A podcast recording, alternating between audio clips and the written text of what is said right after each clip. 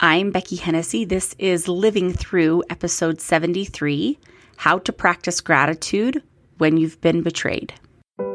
Hey there. This is Living Through, a podcast for partners who have been betrayed who are living through as they recover and heal and reconnect. Can I just say thank you for a minute?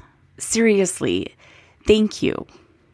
Some of you have sent the sweetest, kindest, most authentic emails to me. You are so raw and so vulnerable with me in them. I want you to know that I read every single one of them.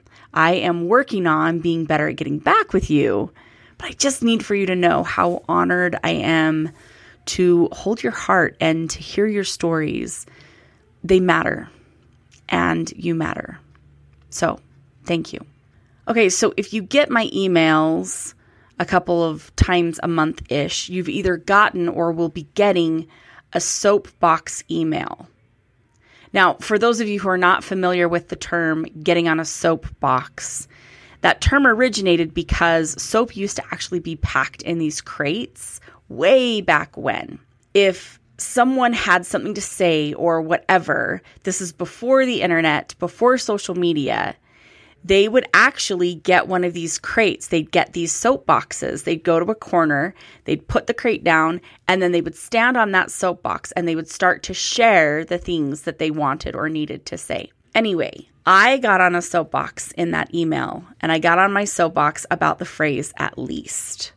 If you didn't get it, subscribe to my email list by going to my website, Beckie Hennessy. That's B E C K I E, Hennessy.com. If you already do subscribe, then check your inbox or check your spam or whatever. Today's offering is kind of a follow up to that email. It's a bit more meat on the bones of gratitude. And I'm hopeful that you'll find a piece of this offering that is just meant for you. So here's how I'm going to break up this episode. There are so many physical and emotional and spiritual benefits to gratitude. I have to touch a bit on some of those just to dangle the carrot in front of you on this. Then I will differentiate between an attitude of gratitude and a gratitude practice. And then I'll move it over to a trauma space and how the heck we can choose gratitude when we've been betrayed, when we're experiencing some kind of trauma. I am going to nerd out here for a tiny bit. Here are just some real quick benefits at a glance of research that's been done in regards to gratitude and how helpful it can be. So, there was a research study done called Counting Blessings versus Burdens back in 2003, and they studied folks keeping a gratitude journal and what it caused participants to report. And what they found was there was a decrease in individuals' physical symptoms an increase in more time spent exercising, a decrease in physical pain, an increase in their ability to sleep, and also a huge increase in their sleep quality. Additional research has shown that appreciation and gratitude actually induces a relaxation response. It's been shown that gratitude practices reduce depressive symptoms by 30 to 35%. It's been shown that patients who had hypertension that were instructed to count their blessings once a week, they had a significant decrease in their systolic blood pressure. Levels of gratitude have significantly correlated with vitality and energy. Gratitude creates more of a spiritual connection to a higher power Gratitude helps reboot our reticular activating system to detect things to be grateful for versus things that we're burdened with. And it also helps us to connect to others more. Gratitude is massively beneficial. And here's the one thing that is most important that I have found, and that is gratitude generates joy. It isn't the other way around. It isn't joy generating gratitude. This is so important to keep in mind because sometimes joy is very difficult to come by, especially when betrayal and trauma are on the scene. Brene Brown, who y'all know I am a huge fan of, found in her research that folks who describe themselves as joyful or their lives as joyous all had a practice of gratitude.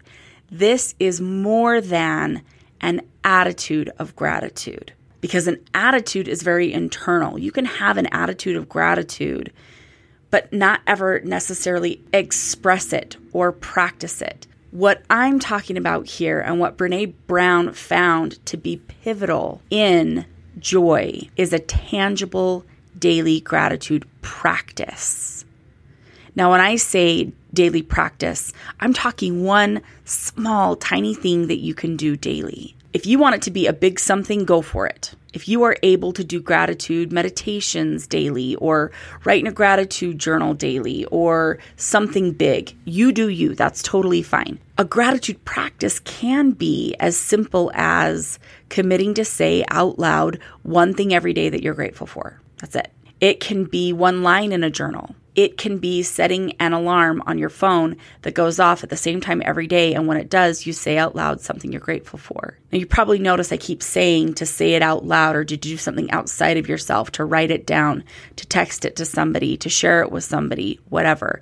I say that because when we take something out of our brain and out of our body, when we don't just think it or feel it or experience it, but we voice it, it makes it more real. It actually allows an energy to be attached to it outside of us. In a previous episode long ago called Choosing Your State, I talk about how I have come to find that for me, joy is a state of mind and a state of being. For me, joy is not an emotion. Happy is, calm is, excited is, energized is. Those are all emotions. But for me, joy is a choice. Likewise, gratitude is a state of being, it's a state of mind. Thankful is an emotion that we may physically feel inside of our body. But gratitude for me is a state that we can choose. When I don't have the capacity to choose joy, I choose gratitude instead. Because, like I said, gratitude generates joy, not the other way around. And it can be something super simple in the first four cornerstones, we talk about feeling through. So after you've done that, it'll only take 90 seconds tops. And after you've fed yourself a nutritional thought, gratitude is an awesome way to be still or to act. What do you do when it seems like there's nothing to be grateful for? Or when you're having a hard time coming up with something to be grateful for? Well, I want you to consider some of these practices and consider some of these tricks. Try one or two of them on and see if they're a fit for you. One thing to consider here comes the soapbox steer clear of the phrase at least. Radical gratitude is not silver lining, it is not a consolation prize. Just say the thing without at least. Listen to the difference. Well, at least I have a roof over my head. Well, at least I have food in my belly. Well, at least I'm healthy. Well, at least God loves me versus I'm so grateful I have a roof over my head. I'm grateful I have food in my belly. I'm really grateful I'm healthy right now. I'm grateful God loves me. Do you hear that difference? Do you notice it as I'm saying those two different, I'm saying the same thing, but I'm taking off that at least. It feels different. It sounds different. It sits in our bodies differently. So knock off the at least. Still say the thing, just don't put at least on it. At least weakens that, at least takes away the joy of what it is that you are being grateful for. Another idea is to keep it simple. I am all about the Pinteresty kind of gratitude practices. And those are really, really great and they can be really, really edifying. But when you have very little, to give, when you have very little energy, when it takes everything in you to get out of bed, you know what I'm talking about. We have to keep our gratitude practices simple. So, like I said, maybe it's just one line in a journal. I'm so grateful for this today. Maybe it's just simply saying it out loud. Maybe it's deciding to shoot off a gratitude text once a day. Maybe it's setting that alarm and every day at two o'clock saying out loud something that you're grateful for. Keep it simple. Focus on the tiniest of things to be grateful for. Let me give you an example of this. Uh, there was one day not long ago where I knew by about 10 o'clock in the morning that it was just going to be heavier. It was just an emotional day. I woke up with tears in my eyes. I had them the entire day. It was a stay in my jammies, climb into bed, cry my eyes out kind of a day. And as I was nearing the end of the feeling through and doing the nutritional thoughts and all those kinds of things, I moved towards okay, I know that I need to be grateful. I can choose to find something to be grateful for. I had nothing. I could come up with nothing. The only thing I could figure out to be grateful for was I was grateful that I was able to use name brand tissues because they were softer on my face and they were softer on my nose. And that was the only thing that I could find that day to be grateful for. That's the kind of day it was. But there was something, right? So focus on the tiniest of things to be grateful for, no matter how small. That's still you expressing it and you practicing that gratitude. Another idea would be to tap into your senses. What's something that I'm grateful for that I can see? What's something that I'm grateful for that I can smell? What's something that I'm grateful for that I can taste? What's something I'm grateful for that I can physically touch or feel against my skin? What's something I'm grateful for that I can hear? What this sounds like is I am so grateful for K Love. It's a radio station, it's Christian music that I absolutely love. Super grateful for that because I can hear songs that just touch my heart. I am so grateful for sunsets, beautiful sunsets. Oh, I am so grateful, y'all, for the taste of Diet Dr. Pepper. There is just something that it does to me that is just super grateful that I have the ability to taste and that I can taste that. I am so grateful for the smell of rain. I am so grateful for hoodies. Really grateful for hoodies. I'm grateful for vans, shoes. They are so comfortable. so we can tap into our senses if we're having a hard time coming up with something to be grateful for.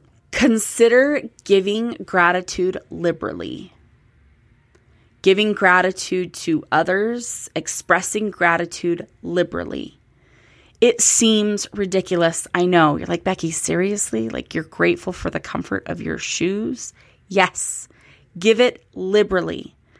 The more you express that gratitude and practice that gratitude, the more you'll have to be grateful for. So give it liberally. Also, receive gratitude openly. That is sometimes, especially if you disagree or especially if you feel like what you did or what you said was not that big of a deal. Still receive it. If someone is giving you gratitude, the best way to show appreciation for that is to receive that gratitude. I fell flat on my face with this just even this past weekend.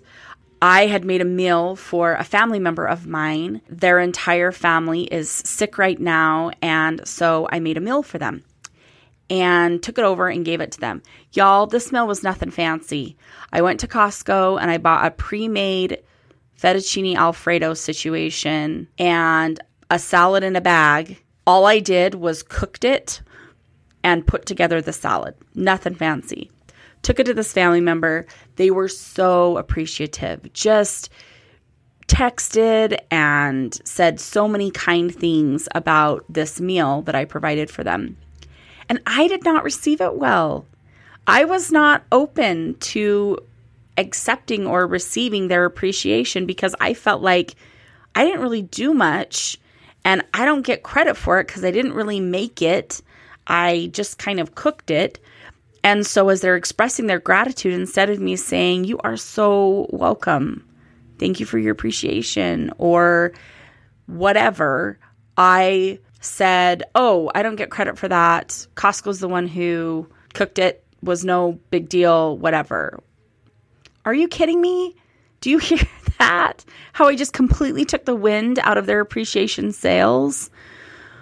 Oh, I'm just grateful for apologies and that those exist. At some juncture, once you have connected to meaning in this madness of this betrayal or the trauma, not the lesson you've learned, but actually meaning, because I'm not about, oh, well, there's a lesson I'm supposed to learn. No, I'm about meaning. You may be able to show up with gratitude in this space. Now, you won't be grateful for what happened that created that betrayal. You're not going to be grateful for trauma and that it's on the scene.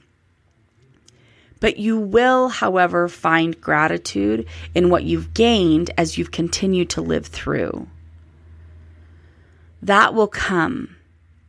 But until then, steer clear of at least. Keep gratitude simple. Keep your gratitude practice simple. Focus on the tiniest of things to be grateful for. Tap into your senses if you need to. Give gratitude liberally and receive it openly without throwing it back in someone's face. There is so much that we have not been able to choose, so much that we are just stuck with in this betrayal trauma space. Gratitude is absolutely something we can choose. And as we do, joy will come. They go hand in hand.